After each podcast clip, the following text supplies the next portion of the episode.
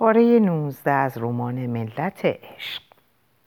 الا بستون 15 ژوئیه 2008 عزیز در یکی از ایمیل هایش نوشته بود اتفاقهای غیر منتظره فقط وقتی میافتند که برای روبرو شدن با آنها آماده باشیم. اگر اینطور باشد پس الا باید به نوعی برای اتفاقاتی که این هفته افتاده آماده شمرده شود. حالان که دست و پایش را گم کرد. بدون آمادگی غافلگیر شد. چون این هفته عزیز زهارا یک دفعه برای یک دفعه برای دیدنش به بستون آمد. یک شنبه شب بود. خانواده روبینشتاین تازه دور میز شام نشسته بودند که پیام کوتاهی برای تلفن همراه الا آمد. با خودش گفت حتما یکی از کلوپ آشپزی فوزیوم فرستاده. برای همین نیازی ندید فورا بخواندش. سرش را با چیزهای دیگر گرم کرد. بعد پا شد و غذا را سر میز آورد. اردک اصلی سرخ شده کنارش سوته سیب زمینی پلو یاسمین و یاسمین پستهی با پیاز کارامل دار. اردک از بس خوشمنظره بود و اشتها آور به نظر می رسید همین که روی میز گذاشتهش چشم همه گرد شد. حتی انگار اشتهای ژانت هم باز شد که آن روز صبح اسکات را با دوست دختر جدیدش دیده بود و دچار بحران روحی شده بود. شامی آرام و معمولی بود. هر کسی از هر دری سخن می‌گفت. الا هم در صحبتها شرکت می‌کرد. و نظری می‌داد. با پیشنهاد شوهرش که می‌گفت می‌خواهد حصار باغچه را بدهد آبی رنگ کنند مخالفتی نکرد. با ژانت درباره حجم زیاد درسهای دانشگاه حرف زد. با دو قلوها هم درباره فیلم دزدان دریایی کارائیب صحبت کرد. می‌خواست به دل همه راه پیدا کند اما در اصل از همه دور بود. فکرش پیش عزیز بود. نامش به دستش رسیده؟ اگر رسیده پس از خواندنش پس از خواندنش چه فکری کرده؟ چرا تا حالا جواب نداده؟ وقتی داشت ظرفهای کثیف را داخل ماشین ظرفشویی میچید یا وقتی کرم برول با شکلات سفید را سرو می‌کرد ذهنش چنان مشغول بود که اصلا به فکرش نرسید. نگاهی به تلفن همراهش بیاندازد. اما پس از همه اینها وقتی صندوق پیام های کوتاه وارد کوتاه وارده را باز کرد از حیرت ماتش برد. در بستون هستم آمدم برای موزه اسمیتسونیان عکس بگیرم. اما اصلش برای دیدن تو آمدم در هتل اونیکس میمانم. میایی به دیدنم؟ عزیز. گونه های الا سرخ شد ضربان قلبش تند شد. با دستان لرزان تلفن همراهش را بست و توی کیفش گذاشت. در حالی که سعی می‌کرد آرام به نظر برسد پشت میز نشست. همانطور که وانمود می‌کرد به حرفهای اعضای خانوادهاش گوش می‌دهد سرش کمی گیج می‌رفت. اما این حالتش از چشم دیوید پنهان نمانده بود. سرش را از روی بشقابش بلند کرد و پرسید چی شده؟ مسیج اومده؟ الا بیان که فکر کند گفت آه بله. میشل مسیج, مسیج فرستاده. زن و شوهر لحظه ای توی چشمای هم زل زدن. نگاهشان در هم قفل شد. ده ها حرف بر زبان ده ها حرف بر زمان نیومده بینشان رد و بدل شد. زندگی های مشترک طولانی چنین فوایدی هم دارد. دیگر می توانستم بدون یک کلمه حرف فقط با نگاه هایشان دعوا کنند به نظر می رسید بچه ها متوجه چیزی نشدند به این ترتیب الا و دیوید دیدن به شکل غریب وسط نوعی بازی هستند یکی می‌دانست دیگری دروغ می‌گوید و آن یکی هم می‌دانست که او این را می‌داند. آخر سر دیوید غرق در فکر به پشتی صندلی تکیه داد. دستمال سفرهاش را با دقت تا کرد و با آن مربعی کامل ساخت. حرکاتش کند شده بود زیر لب گفت آها. پس میشله مسیج فرستاده.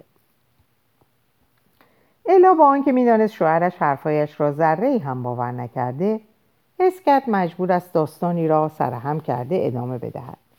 شاید هم در آن لحظه نیت اصلیش نقانه کردن شوهرش بود و نه فریب دادن بچه هایش به این دروغ صرفا برای خودش احتیاج داشت.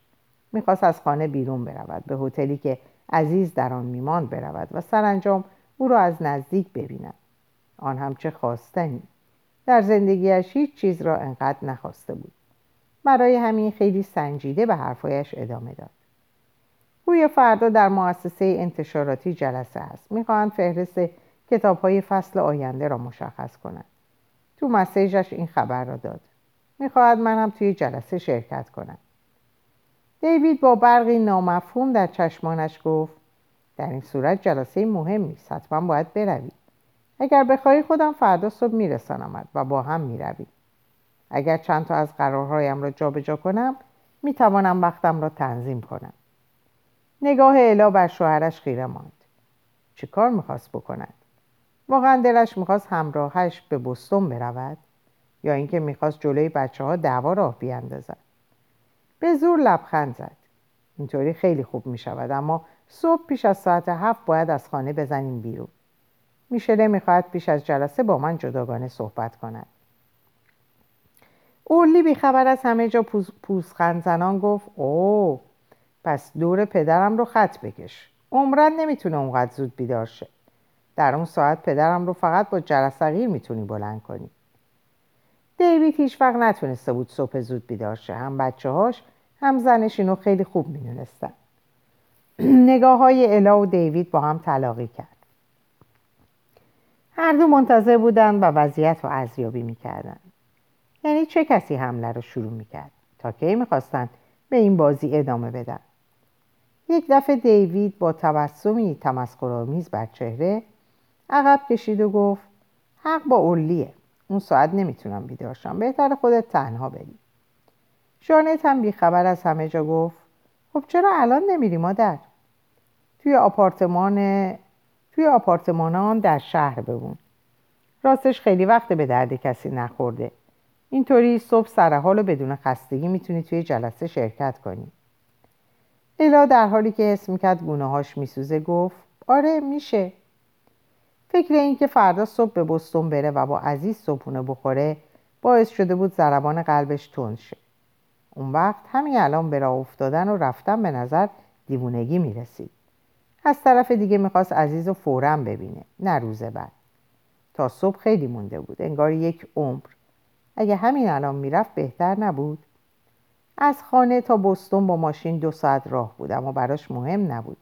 عزیز از آمستردام به اون دوری با شده و اومده بود. اون وقت دو ساعت رانندگی مگه چیزی بود؟ الا حرفش رو ادامه داد. اگه الان را بیفتم قبل از ساعت ده به بستون می‌رسم. فردا هم صبح زود به انتشاراتی میرم و میشله رو می‌بینم. رنگ از رخ دیوید پرید. کلمه ای حرف نزد. در چشمهاش حالت بیخیالی بود که نشون می‌داد نمی‌تونه جلوی ملاقات زنش با مرد دیگر رو بگیره. الا گفت تازه خیلی وقت آپارتمانمون رو جمع جور نکردم. برم سری بزنم. روی جمله آخر عمدن تاکید کرده بود. اینطوری می‌خواست به شوهرش بفهمونه که با عزیز صرفا چیزی می‌خورم و بعد خودش تنها به آپارتمان میره و میخوابه. دیوید لیوان به دست از پشت میز بلند شد. با اعتماد به نفسی که مشکل می‌شد از اون سر در آورد گفت فکر خوبیه. باشه عزیزم. الان برو. می‌خواست مشش رو بگیره یا اینکه براش اهمیتی نداشت. الا نفهمید شوهرش چه فکری توی کلشه ایوی ناله کنان گفت اما مادر آخه گفته بودی توی تکالیف ریاضی کمکم می‌کنی. پیش از اون که الا فرصت حرف زدن پیدا کنه اولی جواب برادرش رو داد. ای بچه ننه بشین تمرینای خود تو خودت حل کن گو ساله گنده. همونطور که بچه ها جر بس می‌کردن الا با قدم های تون به طبقه بالا رفت. همین که در, در اتاق خواب و بس جواب عزیز رو نوشت. چه سورپریز قشنگی خیلی غافلگیر شدم. دو ساعت دیگه در هتل اونیکس هستم. دگمه سند رو فشار داد.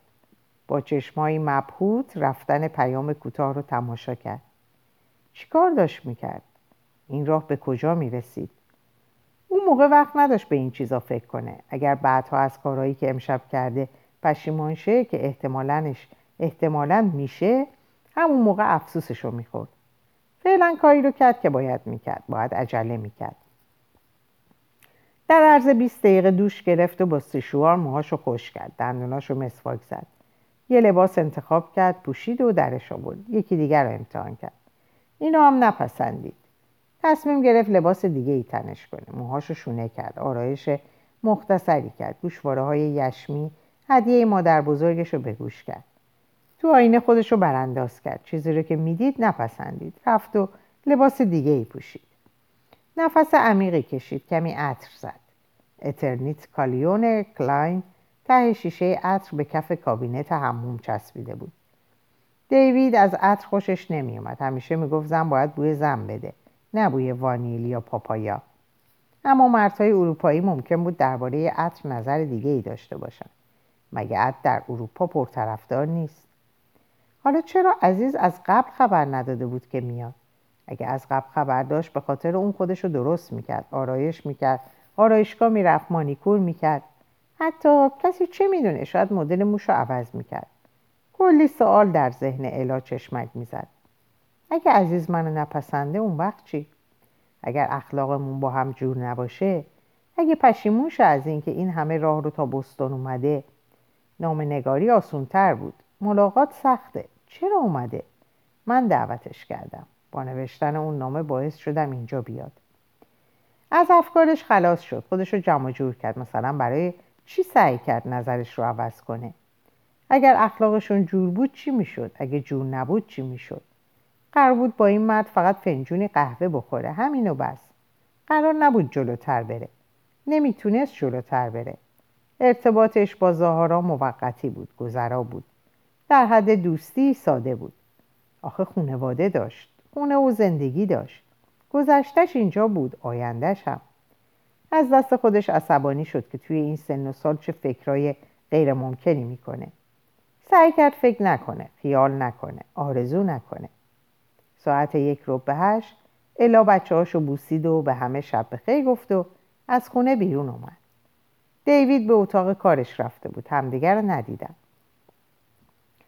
همانطور که دسته کلید آپارتمانشون در بستون رو در هوا تکون می‌داد و به طرف ماشین می‌رفت ذهنش انگار فلج شده بود اما دلش چهار نل میتاخت. بخش پنجم خلع پدیده هایی که نبودنشان بر ما تاثیر می‌گذارد. نبودنشان. سلطان بلد قونیه سفر 644 بعد از مدت ها صبح جمعه پدرم به اتاقم آمد. به نظر خیلی پریشان احوال می رسید پای چشمایش سیاه شده و گود افتاده بود. نگاهش جور دیگری شده بود. انگار شب اصلا نخوابیده بود. اما بیشتر از همه محاسنش اسباب حیرتم شد. در عرض یک شب کلا سفید شده بود. گفت ولد پسرم خواهش می‌کنم کمکم کن. صدایش چنان بغزی داشت و چنان شکننده بود که جگرم آتیش گرفت. دویدم زیر بغلش را گرفتم. امر امر شماست پدر عزیزم. هرچه بگویید به روی چشم انجام می‌دهم. مدتی سکوت کرد. انگار زیر بار حرفهایی مانده بود که می‌خواست بزند. شمس رفته ترکمان کرده. نمی‌دانستم چه بگویم. حیرت کردم. متاسف شدم اما راستش به این هم فکر کردم که شاید اینطوری برای همه بهتر باشد. پدرم این اواخر خیلی دشمن پیدا کرده بود. همش هم به خاطر شمس. قبلا معتبرترین آدم این شهر بود. الانم ما زیاد شده بودن کسانی که دوستش نداشتن و از او انتقاد می‌کردن. میترسیدم. می‌خواستم همه چیز مثل قبل بشود. شاید هم علایالدین حق داشت. اگر شمس از زندگی ما بیرون می‌رفت دوباره به آرامش قبلی ما نمی‌رسیدیم. پدرم طوری که انگار فکرم را خوانده باشد با نگرانی به صورتم نگاه کرد و گفت ارجمند است او. خود من است. فراموش نکن. شمس و من دو انسان جداگانه نیستیم. در اصل یکی هستیم. ماه یک روی تاریک دارد و یک روی روشن. شمس روی سرکش من است. او جنبه آسی من است. کسی نمی بیند اما در هر اسیان او من هستم. سرم را تکان دادم. شرمنده پدرم شده بودم. مدتی سکوت کردم. خواهش می‌کنم شمس را پیدا کن. البته اگر خودش بخواهد که پیدا شود. برو بیاورش. به او بگو که در نبودش چقدر پریشان شدم. جمله هایش به پیچشی حزین بدر شده بود. به او بگو که نبودنش عذابم می‌دهد. به پدرم قول دادم. گفتم شمس را هر جا که باشد پیدا می‌کنم و برمیگردانم. پدرم دستم را گرفت و با سپاس فشرد. نگاهم را دزدیدم. نمی‌خواستم نگرانی را در چشمهایم بخواند. در طول هفته کوچه های قونیه را گز کردم. سعی کردم رد پایی از شمس پیدا کنم. در عرض این مدت هر که در شهر بود قضیه گم شدن شمس را شنیده بود. هر کسی در مورد اینکه کجا ممکن است رفته باشد حدسی می‌زد و هرچه به دهانش میآمد می‌گفت. در همان اسنا به گدایی جزامی برخوردم. شیفته شمس بود. مرا با آدمهایی مثل خودش بیپناه و بینوا و بیکس و بیکس و کار آشنا کرد. همگیشان یک نقطه مشترک داشتند شمس در گذشته به کمکشان آمده بود. حیرت کردم. پس این همه طرفدار داشته شمس و من خبر نداشتم. این همه مدت فقط به حرف کسانی گوش داده بودم که دوستش نداشتند متوجه نشده بودم چقدر دوستدار دارد. شبی خسته و کوفته به خانه برگشتم. کرا فورا کاسه شیر برنج برایم آورد. شیرین بود و بوی گلاب و دارچین می‌داد. کنارم نشست مشغول خوردن که بودم با شفقتی مادرانه لبخند زنان تماشایم کرد. متوجه پریشانی چهرهش شدم. در عرض یک سال چقدر پیر شده بود. کرا کمی بعد پرسید شنیدم دنبال شمس میگردی درست است؟ سرم را تکان دادم. خب میدانی کجا رفته؟ نه نمی‌دانم. خیلی شایعه هست. می‌گویند به دمشق رفته اما کسانی هم هستن که می‌گویند به اصفهان قاهره حتی شهر زادگاهش تبریز رفته. باید همه جا را سر زد. من فردا راه میافتم و به دمشق می‌روم.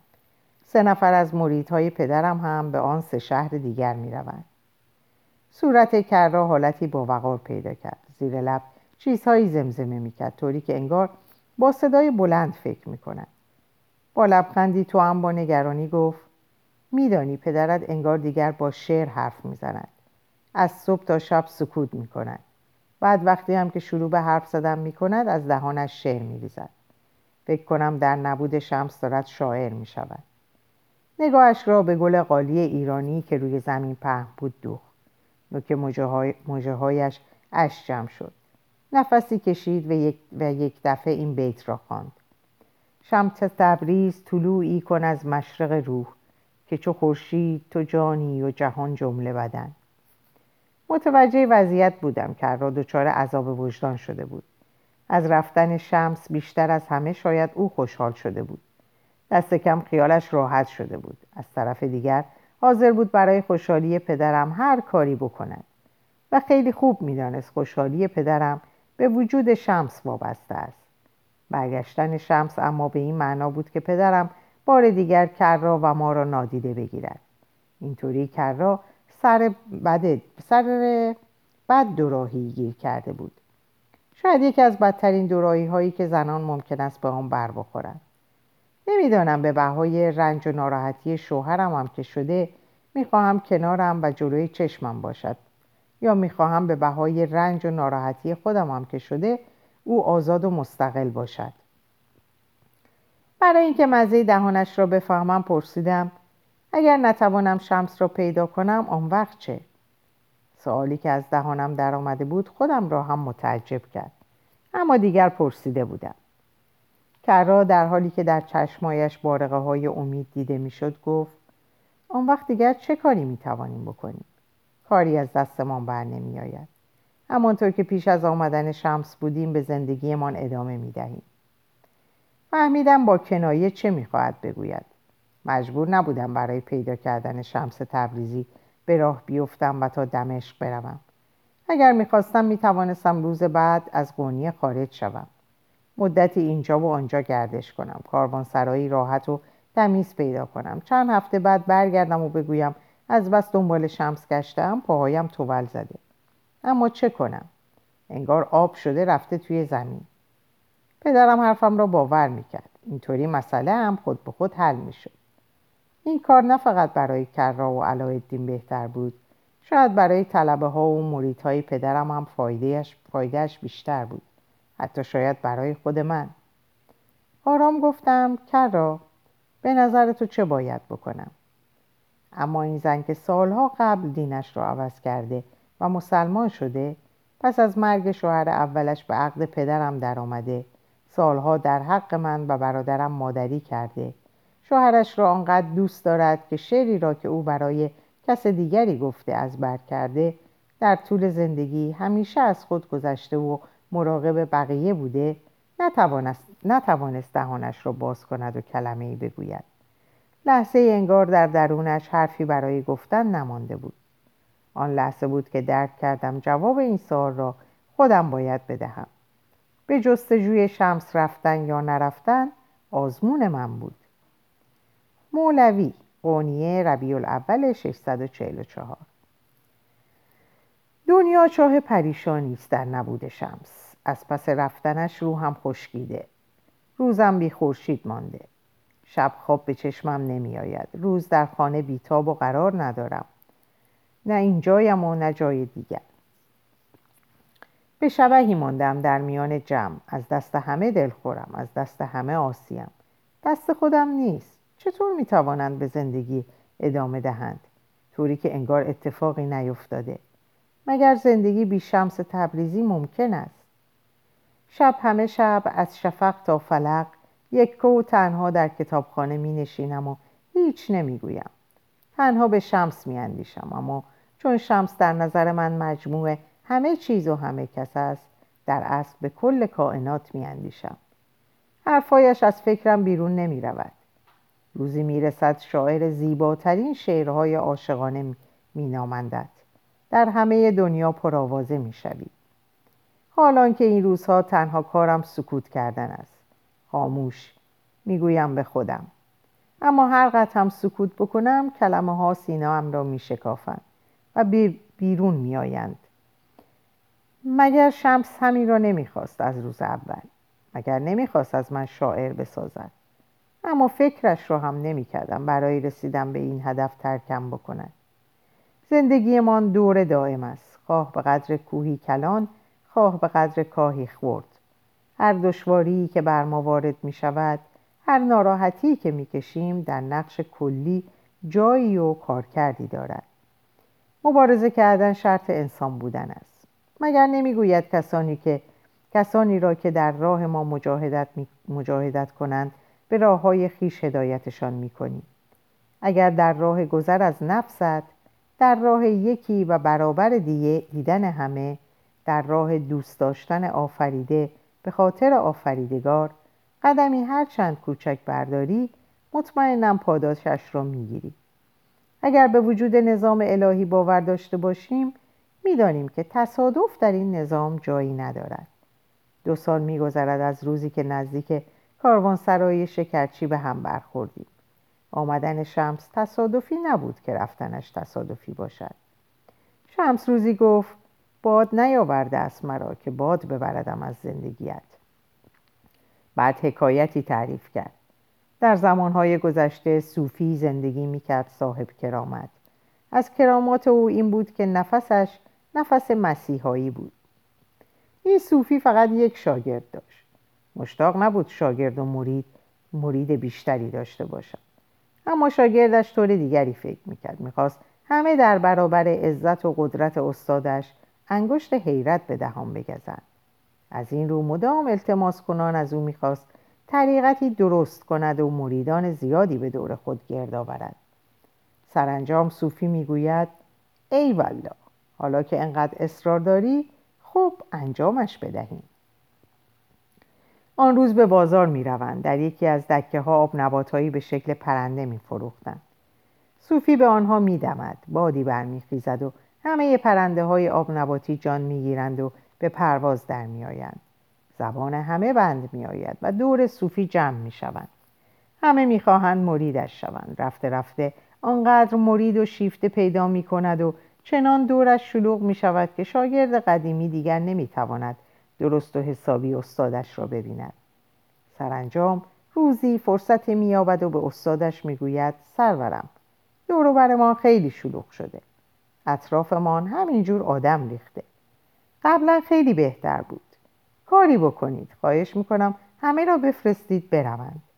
صوفی می‌گوید ای والله حالا که انقدر اصرار داری خب انجامش بدهیم روز بعد صوفی هنگام موعظه بادی رها, رها می کند مریدها در عجب می شوند با حالت اشمعاز از آنجا می روند فقط شاگرد قدیمی می ماند استاد می پرسد فرزند تو چرا با بقیه نرفتی؟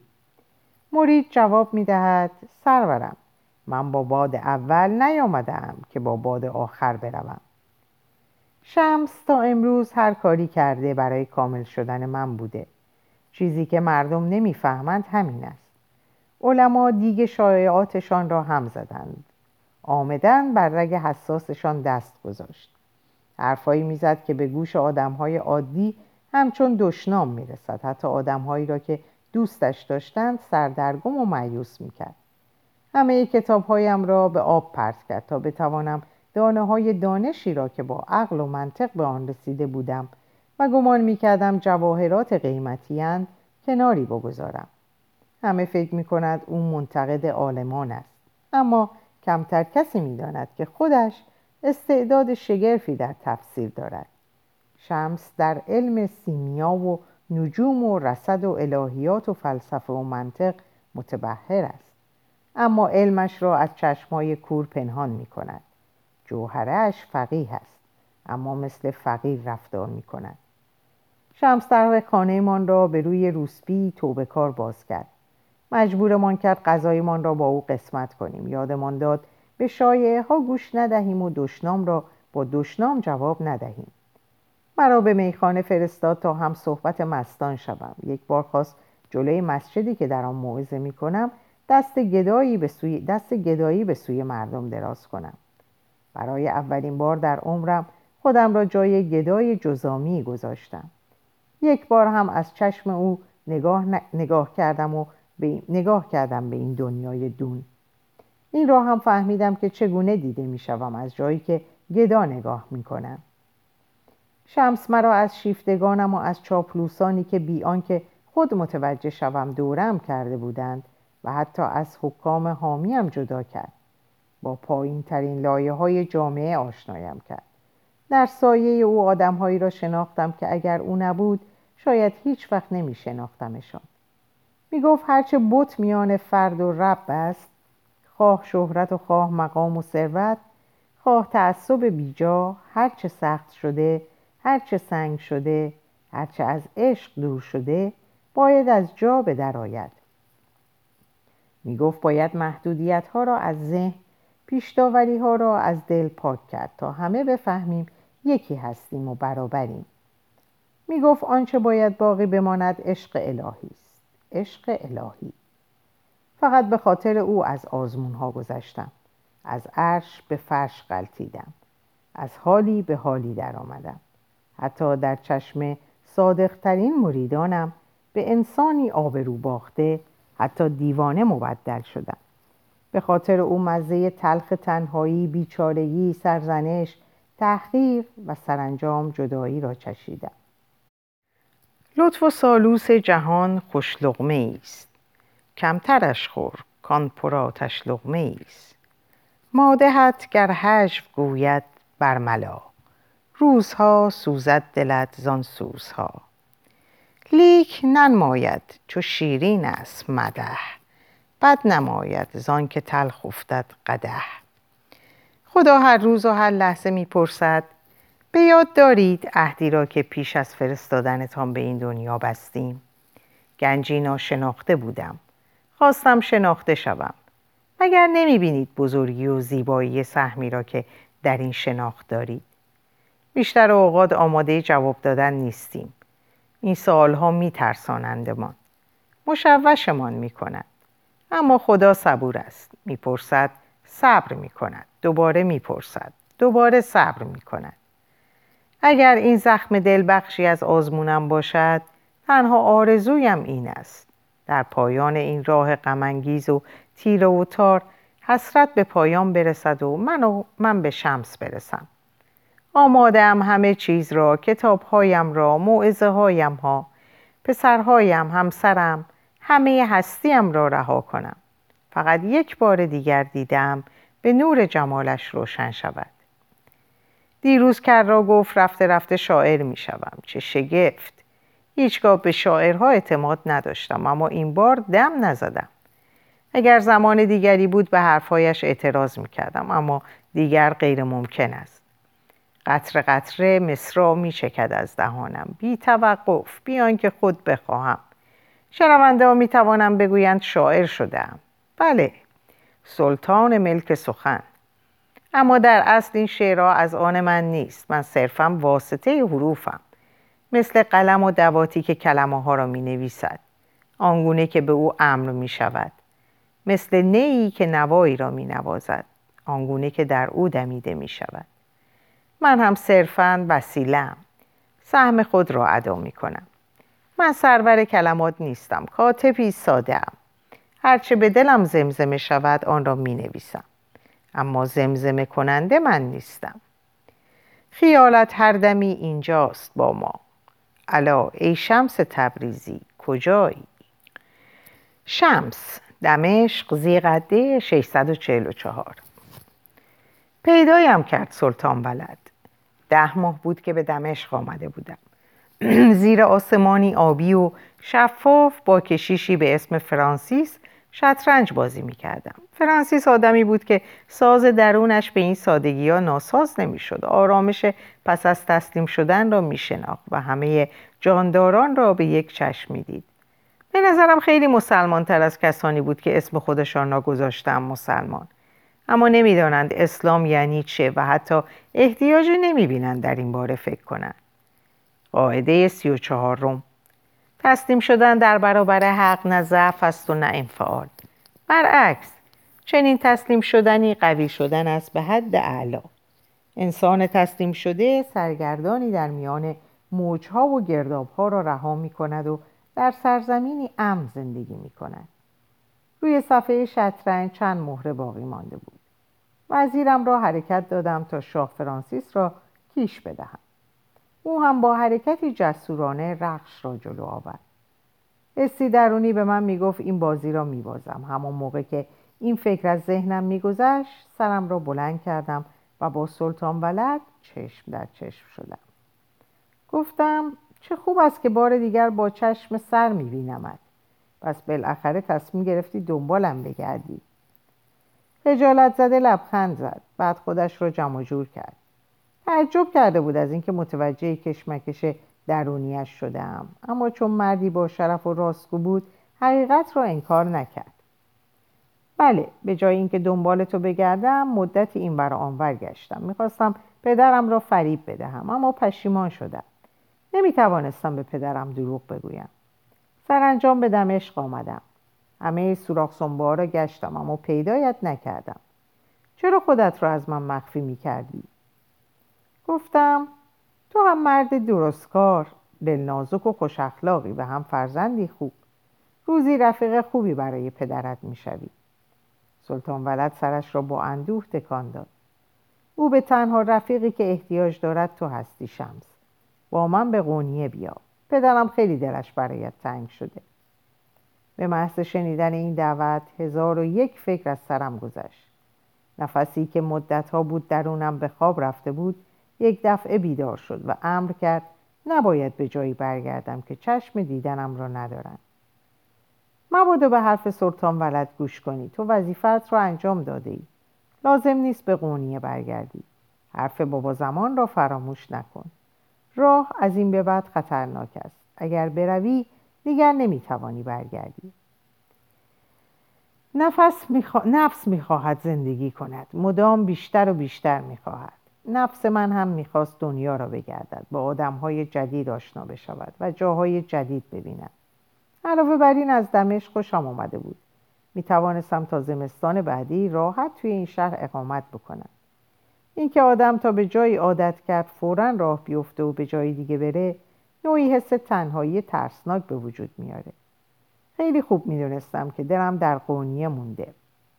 دلم برای مولانا چنان تنگ شده بود که حتی یادآوری اسمش جگرم را میسوزاند.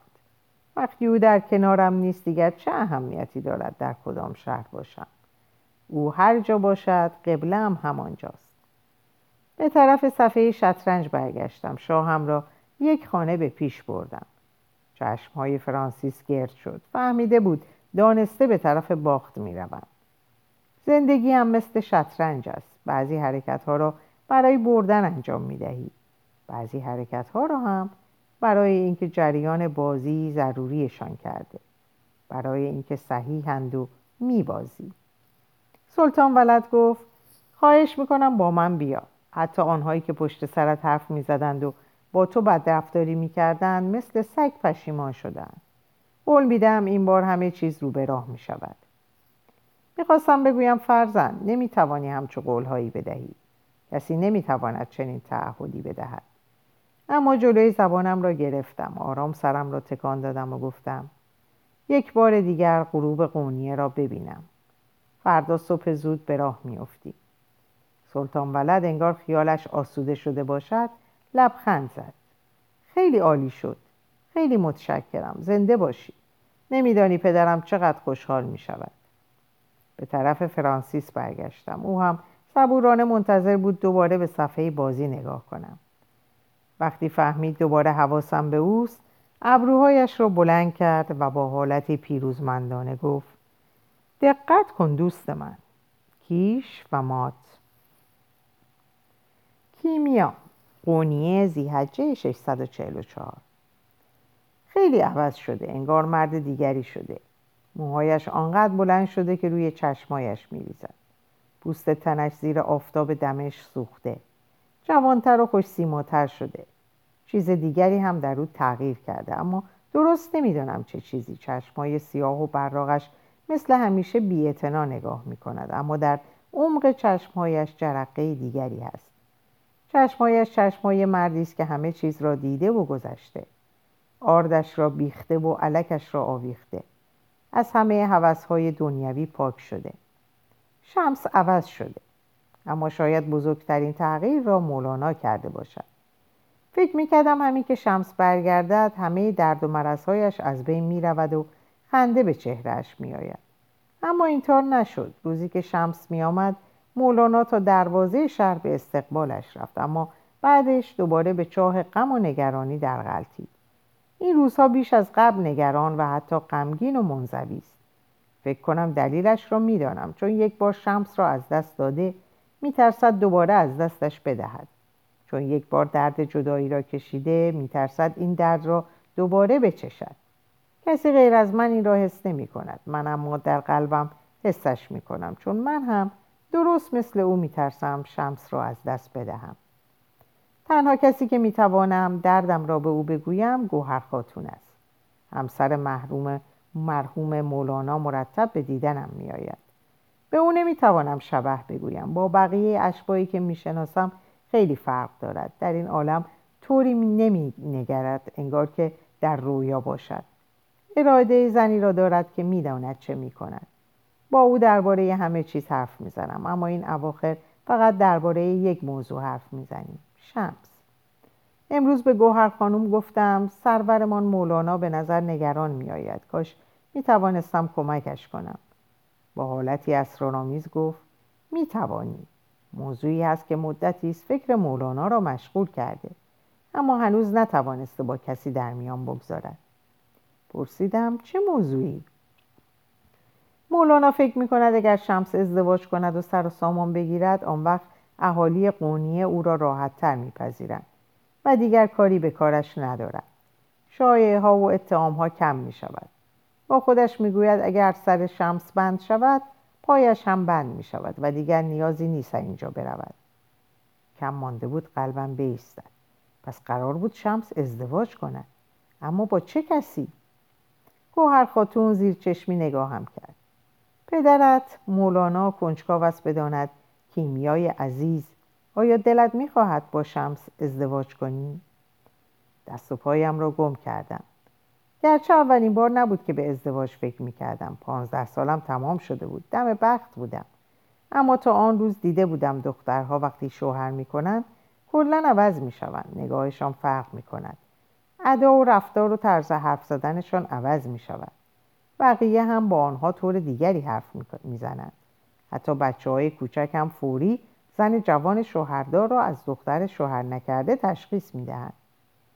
گوهر خاتون نیمه مادرانه و نیمه موزیانه لبخند زد. دستم را گرفت. متوجه چیزی شده بود. چیزی که نگرانم می‌کرد شوهر کردم بود. نرسیدم به شمس.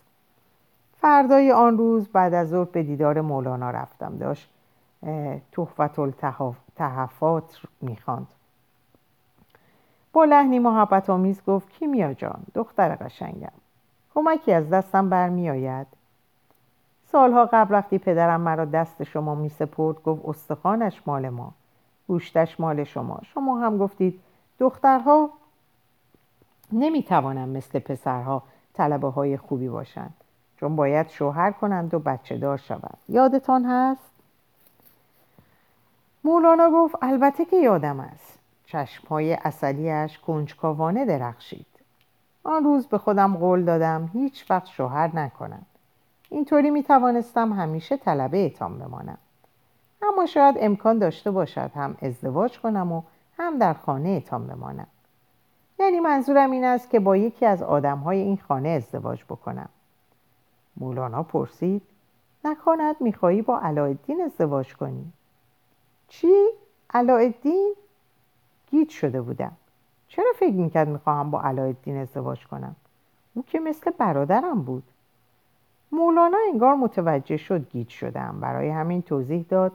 چند وقت پیش یک روز صبح علایالدین پیشم آمد و گفت دست ازدواج کیمیا را طالبم. دهانم بازمان می‌دانستم درست نیست دخترهای جوان در چنین مسائلی خود را مشتاق نشان بدهند. اما نتوانستم جلوی خودم را بگیرم و پرسیدم شما چه گفتید سرورم؟ گفتم اول باید از کیمیا بپرسم. گفتم سرورم صدایم گرفت روی پیشانیم قطره قطره عرق نشست. اینجا آمدم تا بگویم می‌خواهم با شمس ازدواج کنم. مولانا انگار باورش نمی‌شد چه شنیده. حیرت زده نگاه هم می‌کرد. بعد پرسید مطمئنی دخترم؟ گفتم مطمئنم. این ازدواج خیلی هم فایده دارد. اینطوری شمس عضو خانواده می شود و دیگر مجبور نیست از اینجا برود. آن هنگام مولانا با دقت صورتم را برانداز کرد. یعنی تو برای کمک کردن به من می‌خواهی با شمس ازدواج کنی؟ برای اینکه اینجا بماند اینطور است؟ برای اینکه اینجا بماند اینطور است؟ گفتم خیر. یعنی بله اما دقیقا این نیست. آب دهانم را قورت دادم. فکر می‌کنم شمس پیشانی نوشت من است. پیشانی نوشت من است. او قسمت من است. یا با او ازدواج می‌کنم یا با کسی ازدواج نمی‌کنم. تا همین حد توانستم عشقم را به شمس تبریزی اعتراف کنم. اولین کسی که خبر ازدواج را شنیده بود کرا بود. دوان دوان پیشم آمد. لبخندی ساختگی زد و کنارم نشست و شروع کرد به پرسیدن. مطمئنی دخترم؟ واقعا میخوایی با شمس ازدواج کنی؟ خوب فکر کن. شوهر کردن که به همین سادگی نیست. سن و سالت که خیلی کمه. شمس هم که خیلی از تو بزرگتره. بهتر نیست با کسی ازدواج کنی که سنش بهت می‌خوره؟ گفتم شمس می‌گوید عشق همه تفاوتها را از اعتبار میاندازد. اختلاف سنی که مهم نیست. فکر کنم آن موقع بود که کرا فهمید بدجوری خاطر خواه شدم. آه کشید. زلفهای فلفل نمکیش را که پیش از موعد سفید شده بود زیر روسریش قایم کرد و گفت دخترم شمس درویشی حساس است. ذاتش شورشی است. مردهایی مثل او راحت و آسان به زندگی خانوادگی عادت نمی کنند وحشی میمانند. اینجور مردها را از دور دوست داشتن خوش است. اما شوهر خوبی ازشان در نمی آید بعدا دلت می شکند با اعتماد به نفس گفتم مسئله نیست که حل نشود. شمس به تدریج عوض می شود آنقدر علاقه بهش نشان میدم و آنقدر خوشبختش می‌کنم تا او هم عوض بشود. یاد می‌گیرد شوهری خوب و پدری خوب باشد. کرا به من اعتراض نکرد. این شد که صحبتمان پیش از آن که شروع بشود تمام شد. آن شب خوشحال به رخت خواب رفتم. قلبم مثل تبل گرمپ گرمپ می‌زد. در آن هنگام از کجا اگر می‌دانستم. بزرگترین اشتباهی رو مرتکب شدم که زنها از روز ازل مرتکب می‌شوند. نگو این گمان که می‌توانی مردی را که عاشقش هستی به واسطه عشق عوض کنی جهالتی قدیم و خاص ما زنان بوده است. در اینجا به پایان این پاره می‌رسم. براتون اوقات خوب و خوشی رو آرزو می‌کنم و به خدا میسپارمتون. خدا نگهدارتون باشه.